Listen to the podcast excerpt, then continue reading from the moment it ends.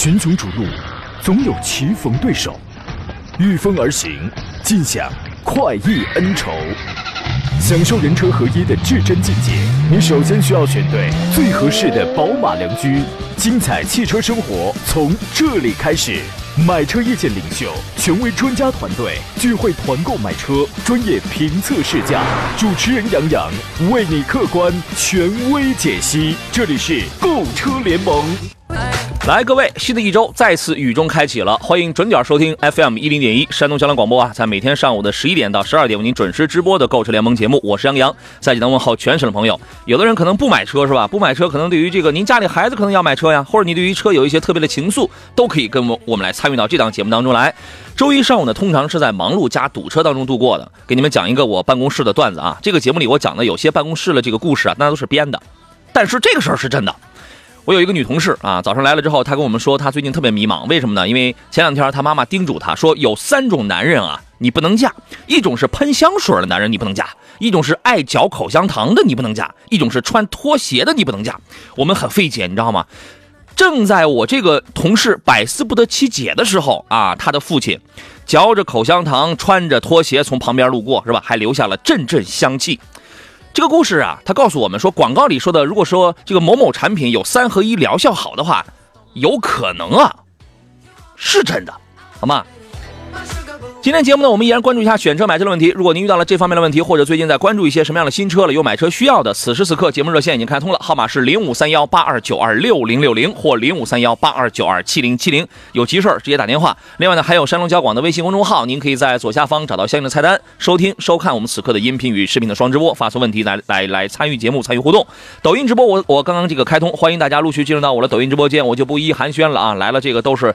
老朋友，你们这个名字我特别的熟悉啊！找到杨洋侃车，包括在微信公众号里面也搜索“杨洋侃车”四个字，就可以加入到我的车友微信群当中来了。今天，咱们的有奖互动话题呢，叫做“你用过的最久的一部车是用了多久啊？”是吧？咱们也盘算一下，看您这车是不是具有收藏价值？博物馆哪个博物馆？我们联系一下，看看能不能收一下啊！四份奖品有，首先有三位听众可以获得江小红品牌的辣椒酱，还有一位朋友可以获得神采竟然汽油添加剂。今天做上宾呢是来自济南品家二手车的石占平石老师，你好，腿哥。哎，杨好，各位车友好。你是这种三合一人类高质量男性吗？嗯，算不上，差点意思。那这三条里边你符合什么？一个是喷香水，一个是爱嚼口香糖，一个是穿特拉板好像都不太符合啊。都不符合，完了完了，你不属于是人类高质量男性啊，是吧？你只能弄点发蜡，弄个油头了。我跟你讲啊。咱俩呢，多少都缺点这个上进的精神啊。今天油价很上进，油价又该调了。咱们先说一下这个油价啊，然后来解答各位选车买车方面的问题。根据卓创资讯数据监测模型显示的，九月三号收盘，国内第十个工作日参考原油变化率呢是百分之三点四三，对应汽柴油分别呢会上调啊，一样的每吨上调一百四十块钱。呃，调价窗口是今天晚上的二十四点正式开启。那么折合成升价的话呢，九十二号汽油还有零号柴油分别上涨一毛一和一毛二。那么这一次成品油零售限价上调落实之后呢，消费者加满一箱九十二号汽油的话，将多花五点五元钱。对于那种跑得多的，可能人就备不住，就得多花点了，是吧？那么这次上涨呢，是年内的第十一次上调。至此，二零二一年至今，国内成品油市场已经历经了十七次调价窗口，其中十一回上调，三回下调，三回搁浅。标准汽柴油分别累计上调了每吨一千两百六十五块钱和每吨一千二百二十元，折合升价的话，九二和零号柴油分别上涨了九毛九和一块零四啊。你给我们预测一下，就是说下一周期是涨还是降的可能性会更大一点？你这平时是不是也操盘也玩也玩一点什么这个这个金融国际大盘的？期货是吧？这个，嗯，这个确实不好预测啊。但是从我我就从今天整体的环境来看，嗯。从针对经济环境来看的话，我觉得可能还是上涨的这个概率会更大一点。上涨的概率啊，下一次提价窗口呢是在九月十八号晚上的二十四点开始。各位您记好了，这个石老师的观点是下一回油价要涨。如果说下一回十八号就十八号过了，十九号它没涨的话，咱们得做点惩罚措施，是吧？你这个不早说呢？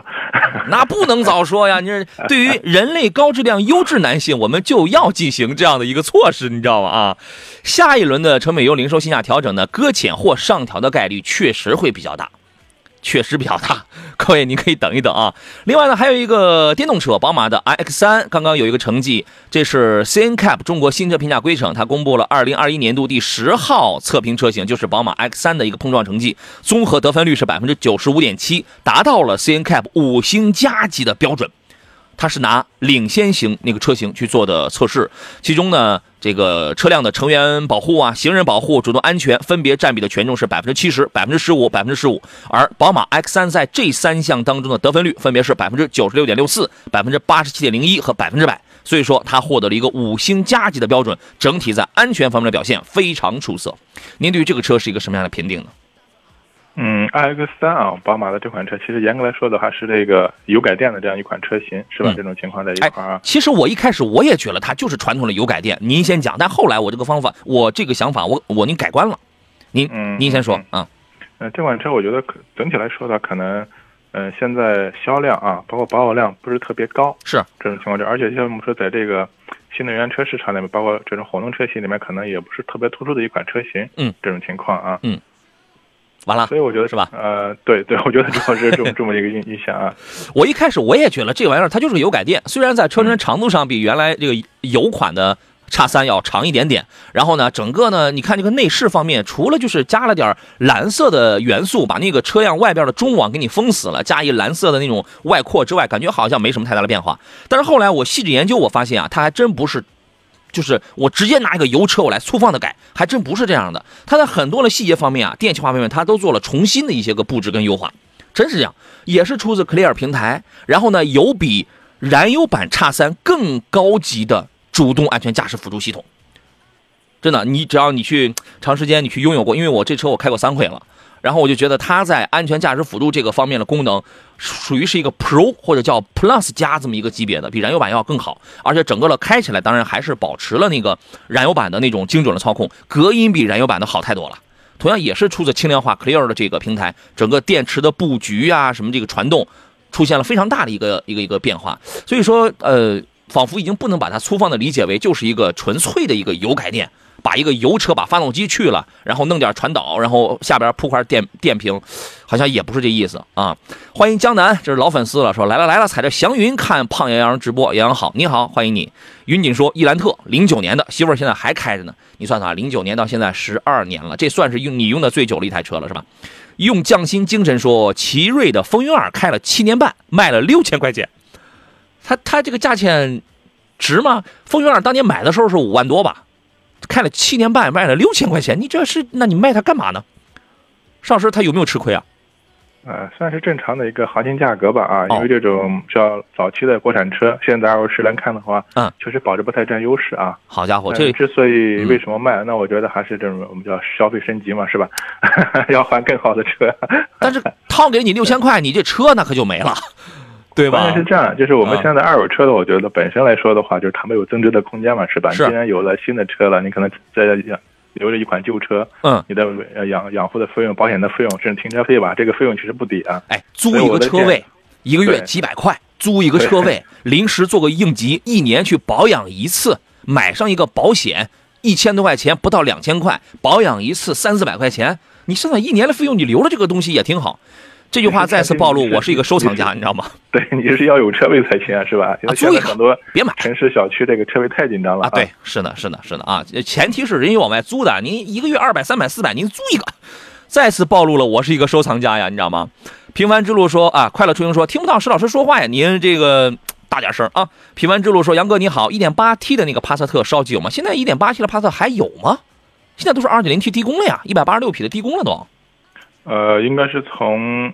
大概是前年，一一八年啊，一八年开始的话啊，就是二点零的高低功了啊。对，可能一七年的时候还会有这个一点八 T 的这个这个动力嗯。对你如果是买一个二手的帕萨特的话，你要看它是哪一年的。基本上如果是二代 E A 八八发动机的话，大概也也就在一五一五年左右，一六年那个时候应该已经换三代了。呃，一六年之前差不多。哎，一六之前呢，如果如果是那个车的话，那你要慎重一下，它很有可能会烧机油，只是说很有可能，好吧？还有朋友问了，别克昂克旗怎么样？养车费用高吗？昂克旗这个车呢，其实它因为现在啊，通用用 B 缸 L L S Y B 缸发动机，呃呃，配四十八伏，已经在努力降低这个油耗了。它不再像我们原来老百姓，我们一谈通用，一谈美国车，哎，这油耗高的特别离谱。正常情况下，这个车市区开啊，我觉得十个、十一个应该差不多。只要你别天天坐满了人，而且开的就是很费那种。你人要是正常点的话，这个车也会跟着正常。您觉得十到十一个油，这个能满足吗？那我觉得可以啊。其实现在这个美系车的话，我觉得整体的这个油耗啊。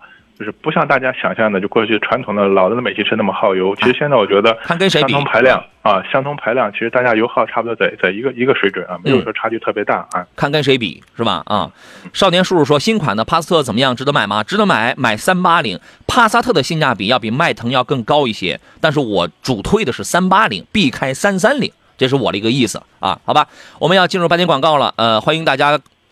再次呃参与到我们这个讨论当中来啊！我我发现有很多朋友现在都掀起了这个念旧的情节。平安师傅说，两千零四年的君威，两千零四年哟，我还在上大学呢，是吧？二点五升排量 V 六发动机，二零一八年卖了五千块，啊，这个不低了，不低了。哎呀，这个这为了几千块钱，咱把它给买，可能家里确实也撑不开了，就很不舍得吧？是不是很不舍得啊？咱们进广告，马上回来。好了，我们回到节目当中。没你更好，这位朋友他问了一个问题啊，呃，说 Pajero 的九七就是 V 九七啊，还有二手的公羊皮卡啊，这个该怎么来选？我觉得这个东西就看你你想要点啥，对吧？你要拉到户外去野着玩呢，还是说，呃，前提是你那个公羊皮卡，呃，排放啊，什么这个也这个解禁啊，什么你能进市区，这个都没问题，或者你行驶的那个区域，它让你跑这个东西，对吧？那这玩意儿，它后边它带一个斗，这个也壮，是吧？跟那十字军东征似的，也能装点东西。形象气质上，它明显跟开 V 九七它就不是一类人啊。这个经常有人这个弄一个皮卡拉摩托车嘛，是吧？这俩车您是怎么看的，邵师？啊，确实它是不是一个风格的车型啊？先说到这个公羊这个皮卡了，正好前两天也碰到这么一辆啊，应该是我们这个德州的一位车友，也是一八年买的车型啊，应该是那个。公羊的那个应该是 R M 幺五零啊，一啊。幺五零零那一幺五零零对。啊那那一款对。车型现在我可能首先是五点七的排量。是。这当时一聊这个可能到底是前两年可能当时这个全日通皮卡有那么一股热潮是吧？可能那车曾经都活跃在北京的五环以外。对对，可能前两年有这么一股风潮，对大家都在买，但这两年后来发现可能那个热劲儿过去了，包括整体的经济性啊。实用性啊，并没那么那么特别特别高啊，所以现在考虑出手啊，这种情况在一块儿啊，所以首先我觉得买那款车的话，真的你要考虑到一个使用成本啊，特别是我们前面刚节目刚开始，油价又涨了是吧？这个这个这个五点七的这个排量啊，嗨，你要还缺那百公里二三十升油嘛？呃，所以的话，对，现在可能你是在二手车市场上，像这淘这样的车的话，我觉得还还是有的。而且它的其实整个保值的话，比那些什么坦途啊，或者比猛禽的话，还是要差一些。现在说，我觉得这款这个皮卡的性价比更高。嗯，是，好吧？看你的用途在哪里啊？看你最关注的是什么？精彩问的是啊，还有小青岛的问题是：杨洋，别克昂克旗跟冠道哪个适合家用？就谁都能适合家用，但冠道是没有七座的。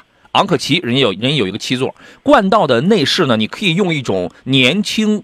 时尚来形容，但是昂克旗的内饰它不年轻，但很有质感，很豪华。这个做工用料啊，整体的舒整体舒适度，呃，我个人觉得坐昂克旗的话，就开的话，冠道 2.0T 的话有点驾驶感。当当然它也是很软，隔音也是比较一般情况。那个 9AT 的这个变速器，有的时候在低档位拥堵的情况下，它也会遇到这个顿挫。但是新款的昂克旗它怎么给你去尽量的减少这种顿挫？新款2022款的昂克旗给你配48伏。啊，这个东西它就既缓解了怠速启停了那种突兀的震动，又给你缓解了这个起步阶段的那种细碎的顿挫跟震动。啊，它只是缓解，但是你多多少少你还是能体会到一点四驱震的不厉害，呃，四驱顿的不厉害，两驱顿的还是厉害一点的啊。然后呢，这个反正它就这个区别。你如果很追求做工跟舒适性的话，我觉得昂克旗的性价比高，因为昂克旗本身的级别它也高啊。原原来的那都是三三三十多万的车，现在降到二十一起，是吧？我是这样认为的，您听一下施老师的观点。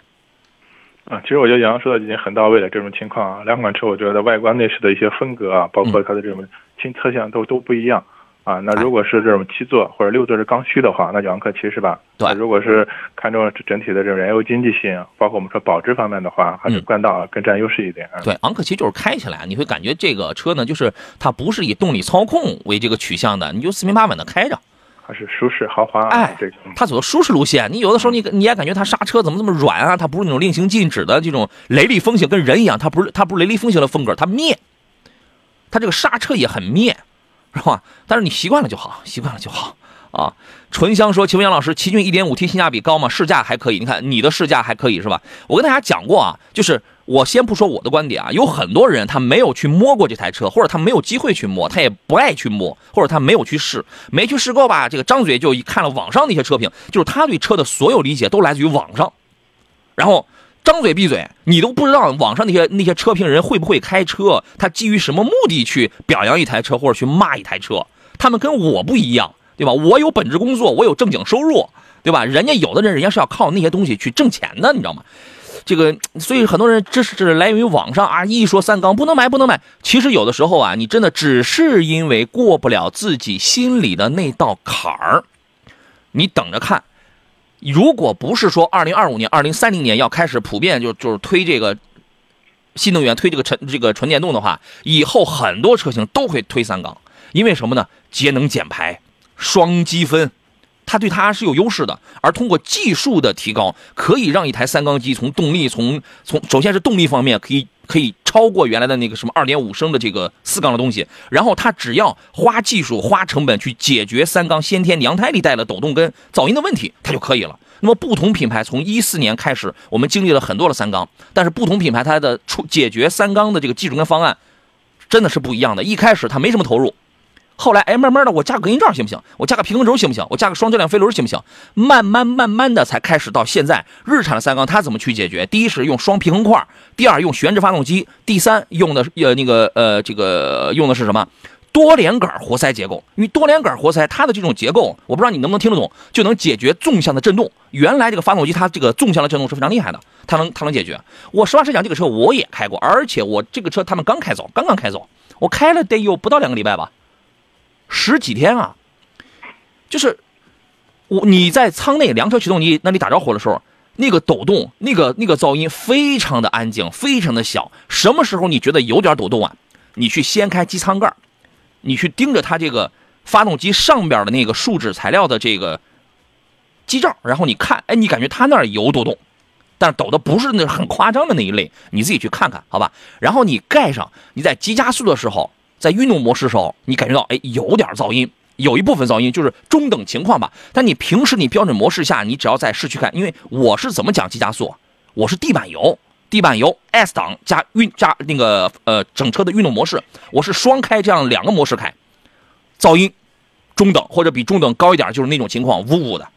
但是你要是正常开的话，很安静，因为它用的。首先在 NVH 这个方面，它呃这个提高了，然后车还用主动降噪了。另外，隔音棉这些隔音措施也上来了。第三，前排双层夹胶隔呃这个夹胶隔音玻璃，对吧？有的人可能会说，你有本事你开个五六年，你等五六年之后你再来评价，这个我没本事，谁都无法预测。但我也劝你一句，你要是真有这样的想法的话，你不要买燃油车，你什么燃油车你那你别考虑。五六年之后是纯电动的天下，你不要考虑这个这个这个东西啊，扯远了，自己去试一下。好吧，自己去试一下。反正它从动力上比原来二点五升配 CVT 的那个配呃配二呃配七档 CVT 的那个动力好太多了，好太多了。而且现在呢，啊说日产一百九十亿不是白花的，对。呃，然后呢，它现在呢，首先那个 CVT 它是链条的，请各位小白注意啊，不要张嘴闭嘴就是 CVT 不行，它是链条的。第二，它是双油泵的，双油泵的，你活就好了。我都是地板油加 S 档加加加加那个运动。你你绝对没我豁的厉害，因为我那不是我自己的车，对吧？好吧，您自个儿去试吧，别的我就不再多说了。我们刚才有一位朋友特别纠结，他纠结啥呢？他纠结是买个 CRV 还是买个雅阁？那这俩车您纠结啥呀？邵老师，您觉得值得值得纠结吗？邵老师，哎，我刚进来，哎，请你出去，请你留下留下来，你知道吗？就是我们有一位朋友，反正反正他应该是喜欢那个呃本田嘛。他现在就是纠结是一台 SUV 的 CRV 还是买个雅阁。我个人觉得呢，正常就是按照我以呃按照我以往的理解啊，因为因为我个人我这么多年我一直喜欢开轿车，因因为我觉得在开快车的时候，轿车确实让我觉得就是更爽、更有信心，你知道吗？但是呢，说实话，这个雅阁呢也没有什么太强的那种操控性，还不如买个 CRV，功能性还要强一点呢。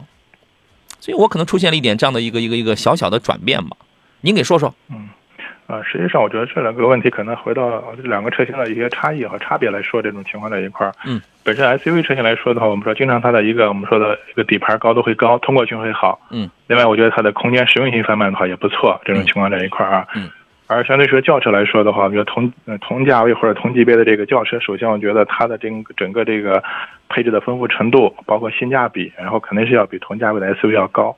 啊，因因为因为一般来讲轿车要便宜。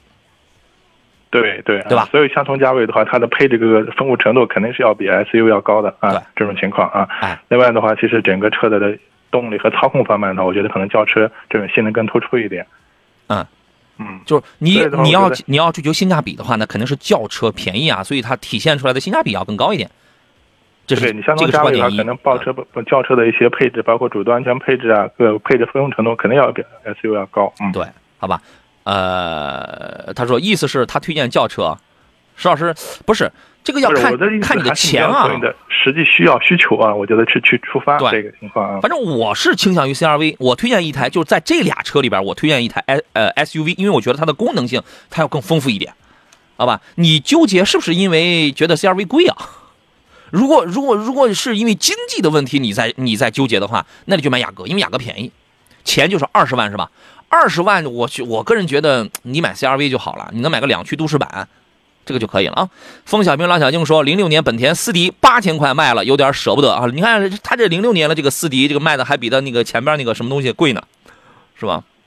确实舍不得呀。这个底子好是吧？底子好嘛。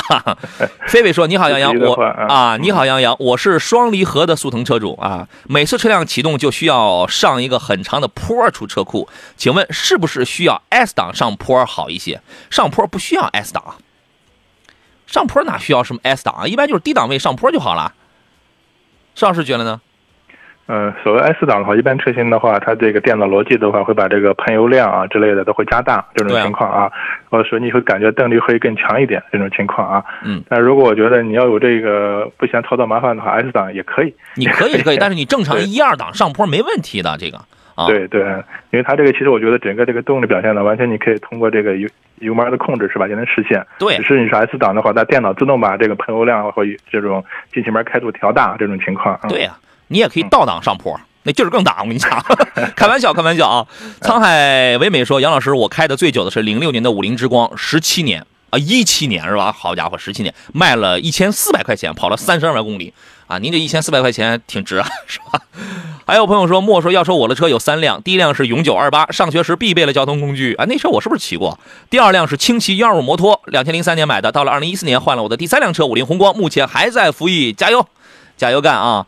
我们要进入半天广告了，我是杨洋，这里是购车联盟。我们回来之后呢，还有半个钟头，我们可以接着聊车，聊你关心的车，聊你在意的那些个选车、买车的问题。咱们休息一下，待会儿见。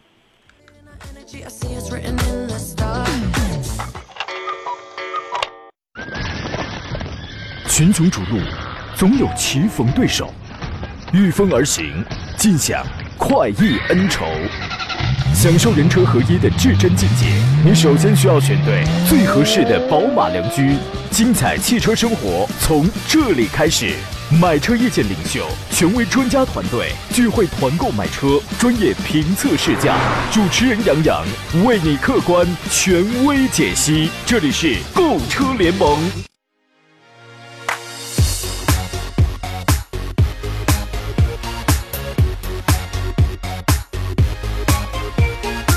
来，各位，十一点三十二，这里是星期一，山东交广为您直播的购车联盟，我是杨洋。遇到了选车买车拿不定主意的，欢迎通过热线零五三幺八二九二六零六零或零五三幺八二九二七零七零跟我们来交流。另外呢，您还可以通过山东交广的微信公众号给我留言，可以通过杨洋侃车的抖音视频直播间给我来进行留言。另外呢，还可以在节目以外的时间关注微信公众号杨洋侃车，给他发送进群二字，加入到我的车友群当中来。今天做上宾呢是来自济南呃品家二手车的石占平石老师，你好，腿哥。哎，杨好，购车友好。嗯，呃，向前，咱们来看大家的这些个问题啊。加叙加意来看大家留言。我们今天有奖互动话题叫做“你开过、你用过最久的一部车是啥？”欢迎大家继续踊跃发言。啊，我们今天这个是准备了四份奖品啊。默默的问题是，杨老师你好，嘉宾老师好，摩卡这款车怎么样？我看的是两驱顶配，啊，两驱顶配是配四十八伏那个是吧？然后呢是啊，泰山一更说周一事情多，一边开会一边窃听节目啊，你注意，万一老板让你发言呢是吧？你这个站起来就说，我开过最久的一台车是哎是吧？摩卡的顶配是吧？配四十八伏那个家用和 UNI K 比哪款做工更好？小毛病少。目前这两个车时间都很短，没有体现出谁一下子就爆发出一个小毛病来了。没有，做工更好。我觉得两个车比较的接近，但是这两个车呢，在性价比方面，在驱动方式方面，在动力跟油耗方面，这几个大的方向上是有差别的呃，两驱顶配的摩卡，这个两驱顶配的摩卡也比 UNI K 的顶配要贵，你知道吗？这个这俩车，您先说说吧，石老师。嗯，我觉得这个摩卡这款车的话，我觉得最起码从在外形方面的话，做的我觉得还是整体还是保存了它这个 V 系列的一系列的类似这种科技啊这样的一个风格这种情况啊，包括内饰的一些，我觉得这款车做工方面还是不错，但是整体感觉的话，一些细节的处理方面啊，我觉得可能还是 UNI 系的车型啊，我觉得可能更。嗯，更细致一些，包括我觉得综合的一个动，对，包括一个动力动力匹配，然后燃油经济性方面的话，我觉得还是 UNI 系的可能会会更经济一些。啊，摩卡这款车，我觉得主要还是以外观方面啊，跟这个更吸引眼球。嗯，做工都不错。根据我的这个体验呢，我感觉摩卡能稍微省点油，但是差距不大。它为什么它能省点油呢？一是它这个发动机本身呢，它不是那么的狂暴，你知道吗？二一个，它用了一个九档的双离合的这么一个变速器，这个变速器理论上来讲，它在经济性上是要有优势的。前提是你接不接受双离合，你如果不接受双离合的话，后边我就不用说了，你直接换 2.0T 配爱信 8AT 的 UNI K 就完了。然呃，同时还有一个理由呢，是摩卡它配了48伏，这个这个48伏啊，会让你觉得开起来比较的轻便。但是呢，这里边从性价比高这个角度上是 UNI K，为什么呢？因为你那个两驱顶配的摩卡价格高，还不是四驱，UNI K 你完全你可以拿一个顶配了，顶配人家还是还是四驱，对吧？配置也很丰富，所以我觉得我建议你从这两个角度来考虑一下。如果里程不大的话，经济性这个东西你可以忽略掉的，你可以忽略掉，重点看谁的颜值、配置、性价比要更高一些。两个车目前都没有爆发出有什么问题来啊。都属于是各自两个国产品牌当中家族里边的各自的，呃，这个叫豪华品牌，叫叫豪华子序列。那造的那都是怎一个精致了得，好吧？你感受一下。反正如果说我的话，我可能会倾向于 U UNI K 的这个顶配四驱。我觉得这个为什么为什么不要？好吧？呃，墨影说话说我要阐述一下，抖音发不了那么多是吧？零四年的 QQ 三，别看这车小，其实真不难看，挺可爱的啊。后来还有 QQ 蜜呢，是吧？带个布用着很舒心，时间久了就是小毛病多点这响啊那儿渗油的。一六年置换了大众，卖了六千块，好家伙，您那 Q 三还能 零四年还能卖六千块？你这赶你这赶上前面人家卖卖那个斯迪的了，跑了十二万公里，有一什么东西？有一什么东西？后边我就看不见了啊。呃，我们还有朋友说，我的第一台车是雅阁二点四，开了十年了，没舍得卖。今年七月份在杨老师的指导下换了新车，谢谢啊，谢谢杨老师，谢谢。节目组啊，挺好啊。还有朋友说，啊啊，新捷餐具问一事儿，说 CRV 哪个配置性价比高？一年一万公里没有高速，咱们先不考虑有没有高速的问题，也不考虑你你那一万公里决定不了你买什么配置。买个两驱都市版，我觉得这个是销量是最好的，就十九万多了那个两驱都市版，属于是一个四低配的车，我觉得这个就可以了。你要是再高一点的话，你二十多万的话，我个人觉得就这个小排量一点五 T 来讲的话，你要真要换个二十三四万的话，我得犹豫犹豫了。就裸车的这个价格，我得犹豫了啊！邵老师，您给您您给推荐个配置。嗯，我觉得关于这个性价比的话，这个方面还是主要看你的一个用车的一个需求，是吧？这种情况，包括你对这个两驱、四驱有没有什么需求，包括对动力的需求啊。嗯。那如果以市区日常代步为主的话，其实我也建议啊，这个两驱都市就可以啊。哎，相对来说的话就是没问题。对，我觉得这个还可以。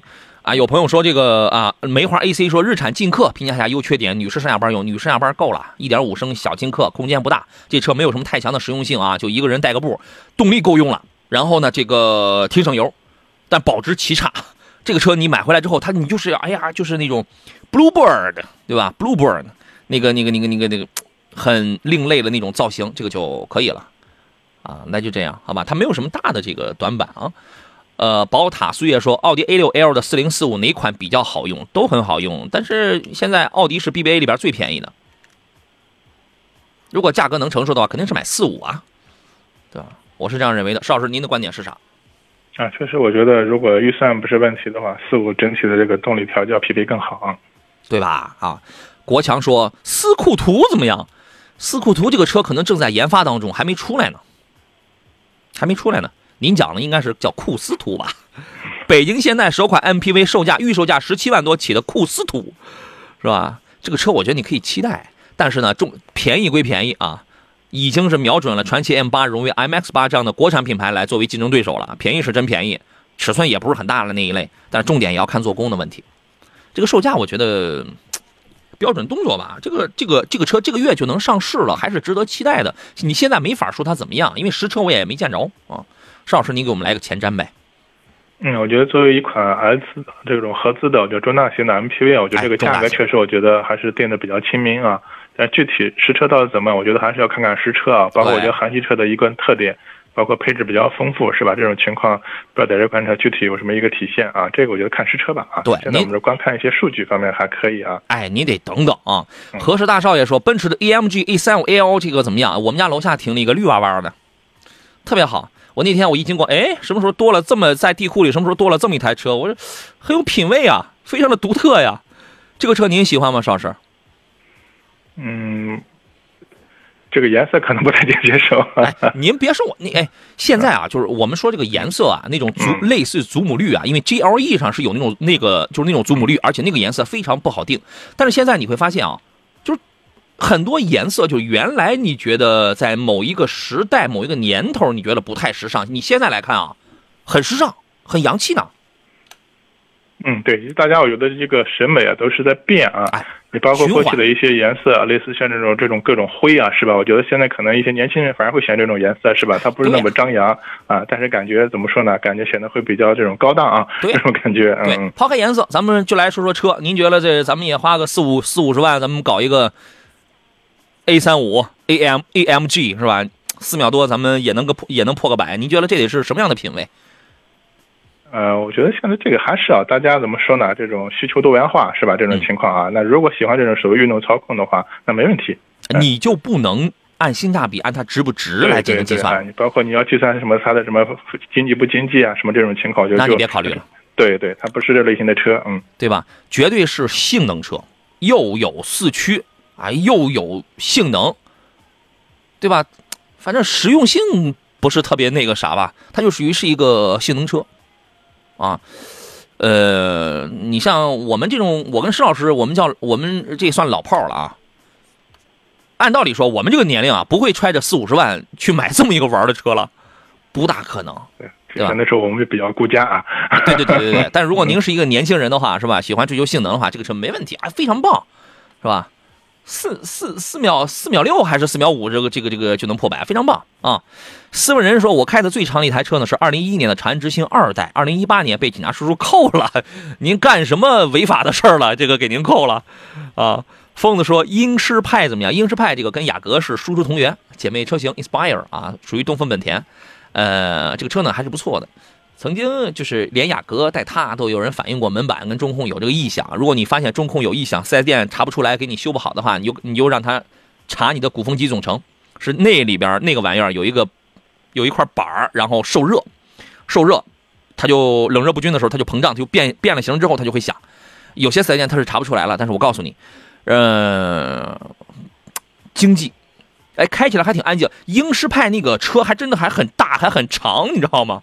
你看比这个雅阁要大一圈大是吧？嗯，对，挺挺经济的。反正还是还是还是那话，瑕不掩瑜，瑕不掩瑜。这个车推荐，好吧？途达怎么样？途达好像出了国六的了，国六排放的出了吧？嗯，具体我我没有关注过方面。那如果四 S 店现在在售的话，那我觉得就没问题。嗯，国六的车我就没见到了，但国五的车我是山东所有，因为山东的第一台试驾车就来了之后就送到我的手上来了，我是所有人当中第一个玩这个车的。然后性能挺好，二点七倍的低速扭矩放大比吧，我用它爬过二十多度的台阶儿，四十几度的土坡，涉过一米深的水，没问题。它是一台越野车。非承载车身，两把差速锁，二点七倍的这个扭矩放大比很好玩，但是就是配置不高，这个车配置不高，嗯，动力一般，动力也不算弱吧，就属于一般情况吧。因为它二点五升配一个七档的一个一个一个一个手自一体的那种变速箱，不是太澎湃啊，但仅仅属于是够用那一类吧。但这个车能拉到户外去玩，配置不行，配置比较低。所以说，你看国六，国六是国六排放的车呢。据我之前的了解，它是在配置上是去提高了。我之前好家伙，我开那个二十一二万的那个顶配车，只有主驾驶才做一个双向还是四向的座椅电动调节，这个玩意儿，那你配置以全车一个 U U S B 接口吧？好像是我印象当中，那配置确实不确实一般，是吧？但这但这车可能可是个越野车啊。清风子来说，雷克萨斯 R X、宝马叉三、奥迪 Q L 这三款车都有什么优缺点啊？就经济省心来说，哪款车合适？经济省心的话，那肯定是雷克萨斯 R X 啊，这最经济。就你又买着贵点是了，保养呢你不用花钱，最经济，最省油。最省心。你要关心这个的话，我就给你推荐 R R 叉三百这个就可以了。邵老师，您的意见是啥？啊，对，如果要看着经济省心的话，那上雷克萨斯吧，是吧？啊，最起码前前四年的话，对你维修养护这块没有没有任何这种投入，是吧？啊，哎，有问题直接去找四 S 店啊，哎，有问题找有问题找警察叔叔，是吧？明月说，杨哥下载了国家反诈 APP 了吗？因为我也不做连麦，是吧？我也不我也不搞什么视频直播，我也不做连麦，所以这个警察叔叔陈陈警官是吧？这个暂时还没找到我，还没连上我啊！但是这个事儿是值得推广的，是吧？大家都可以去下载一下这个手机 APP 啊。呃，谁与争锋说，一四年的朗逸我一直开到现在，主要是它没什么毛病，油耗也不高，不舍得处理，先开挺好的。真的有很多的车呢，你有的时候你就觉得我把它处理了之后呢，它是一个老伙伴，你知道吗？给你个几千块钱，给你个万八千的，这个伙伴就没了，真的是非常不值得，所以才会一直把它给留下去。哎，这种心理我特别懂啊。于培晓发了一个微信，就俩字儿：杨洋。到，怎么地？您有什么指示？啊，李新辉说，我的观致三开了六年了，不打算卖了，收藏了。对，您这个车要卖的话，可能会跌得更惨一点吧？邵老师，他这观致三开了六年了，如果卖的话，应该会很惨吧？呃，多开一开吧。石老师是一个忠厚长者，你看啊。嗯。他避而不打，但是他用了一个很温婉的语气，建议你多开几年，就那意思，你知道吗？就那意思。刚才谁问了一个事儿来着？啊，蓝通环境问的，说，请问老师，国产塞纳跟 G L 八买哪个合适？家用兼顾公司用？嗯，这俩车可以比，有的一比。目前，哎，我们先听听石老师您的意见。呃，是这样的啊，我觉得整体来说的话，可能如果是作为这个商用为主的话啊。其实我觉得这个预算的话，我觉得你可以重点看一下这个 G L 八的这个，这次觉得像艾维亚这种版本啊，我觉得高了比较高，高了五十万了，嗯，贵了，嗯嗯，或者我觉得它的中高配也都没问题，这种情况啊，嗯，我老感觉整体像塞纳这种车型的话，还是会侧重一下我们说的这种家用，家用会更多一点啊，这种情况，就这种保姆车这种情况啊，嗯，我跟你说一下，这这俩这俩车呢，因为塞纳现在还没有最终的上，还没有正式上市。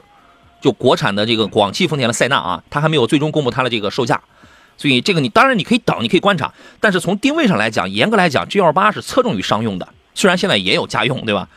呃，这塞纳的级别定位呢，其实就是一款家用的奶爸车啊。从尺寸从尺寸来讲，G L 八稍微大一点，塞纳稍微宽一点，但它这个宽一点呢，宽的不多，宽两厘米啊。所以呢，呃，你我们二排，我们重点考虑二排，二排都是航空座椅。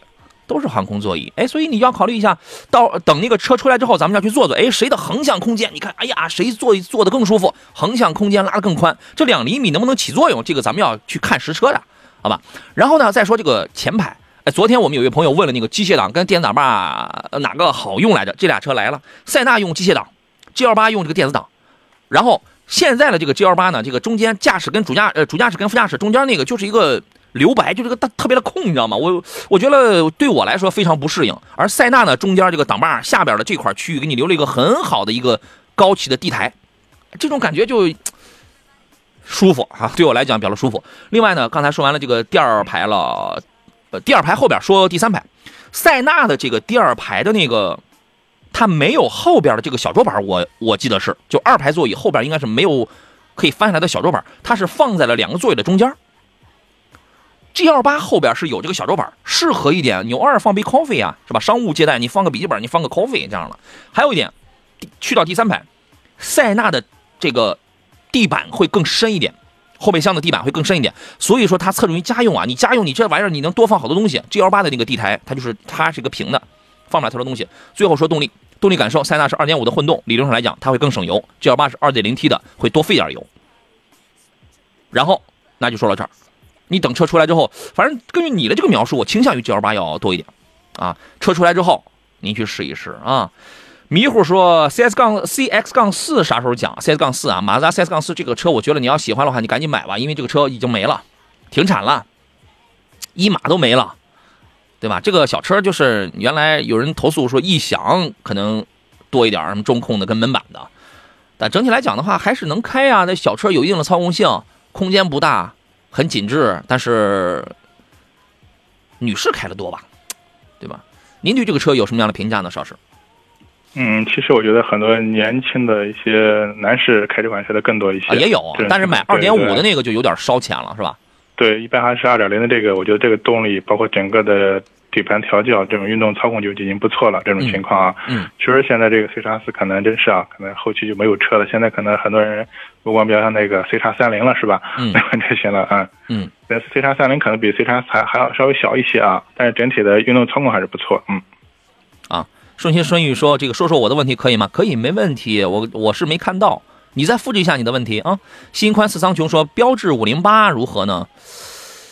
呃，朋友，你愿不愿意等几个月买个雪铁龙的凡尔赛呢？你愿不愿意？我老觉得这个凡尔赛一出来之后，今天早上我还有一同事，其他朋友还我还那个咨询我说能不能买个天翼？我说这个车行倒是行，你能不能你愿不愿意再等上？你等到年底，你看看买个凡尔赛。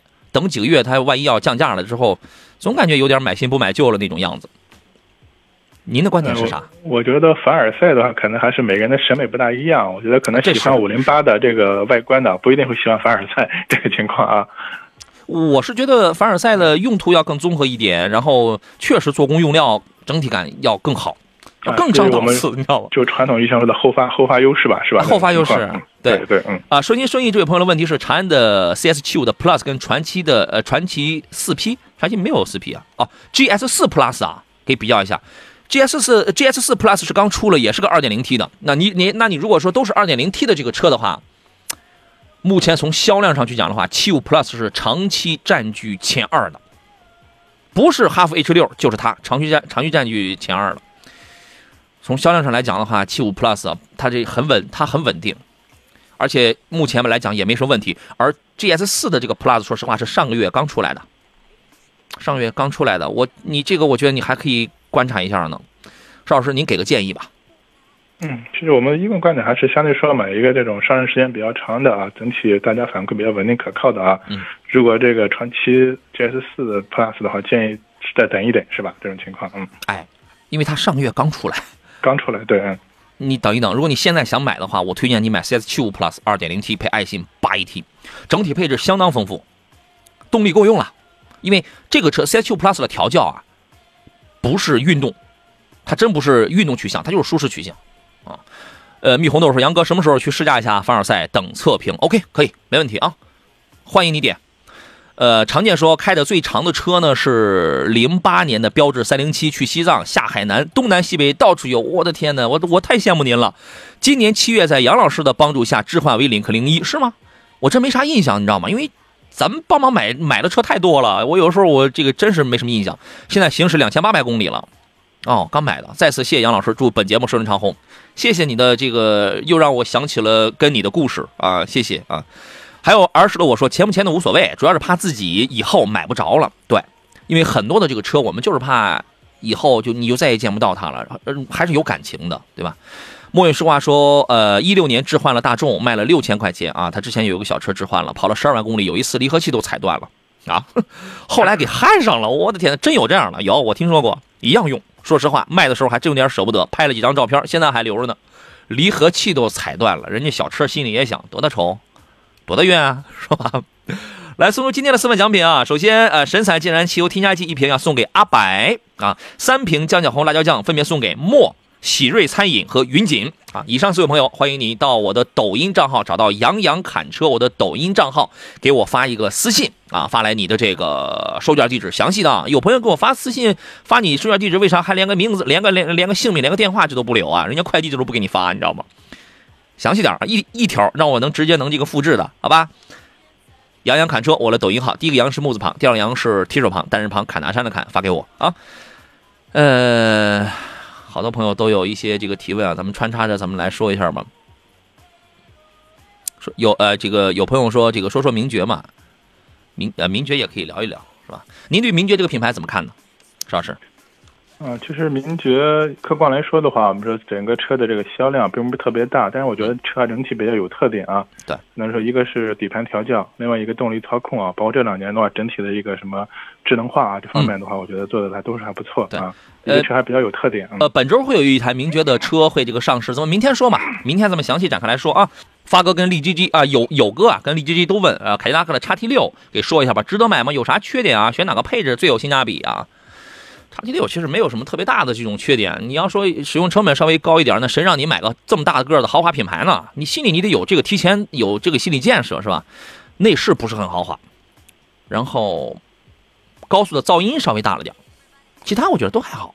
因为它毕竟是四十万，我还是那话，四十万你还想要个六座七座，你还想要个豪华品牌，你只有这一个选择，别的品牌都不好，它都不是豪华品牌，对吧？来，请邵师给说一下，同时推荐一下，您觉得哪个配置要更划算一些？嗯，其实我觉得这款车整体的性价比还是比较高的，这种情况在一块儿，因为因为毕竟是豪华品牌嘛，可能我们站的这个角度可能对它要更挑剔一些，这种情况啊。嗯。但整体我觉得这款车可买性还是比较高，嗯，目前来说没有特别的直接的竞争对手，所以这个啊，这款车，嗯。您推荐哪一个配置？是不是咱买个豪华的这个怎么样？够用吗？够用了，其实啊，我觉得啊，好吧。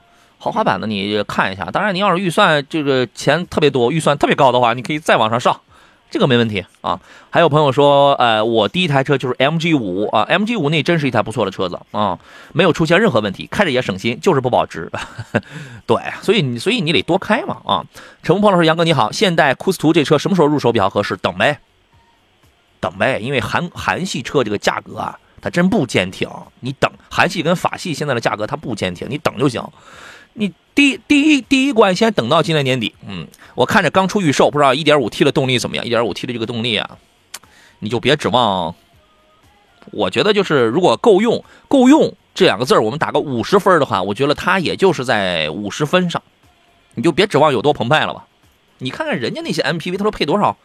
你买个传祺 GM 八 2.0T 的，买个荣威 IMAX 八 2.0T 的，你买个塞纳2.5升的。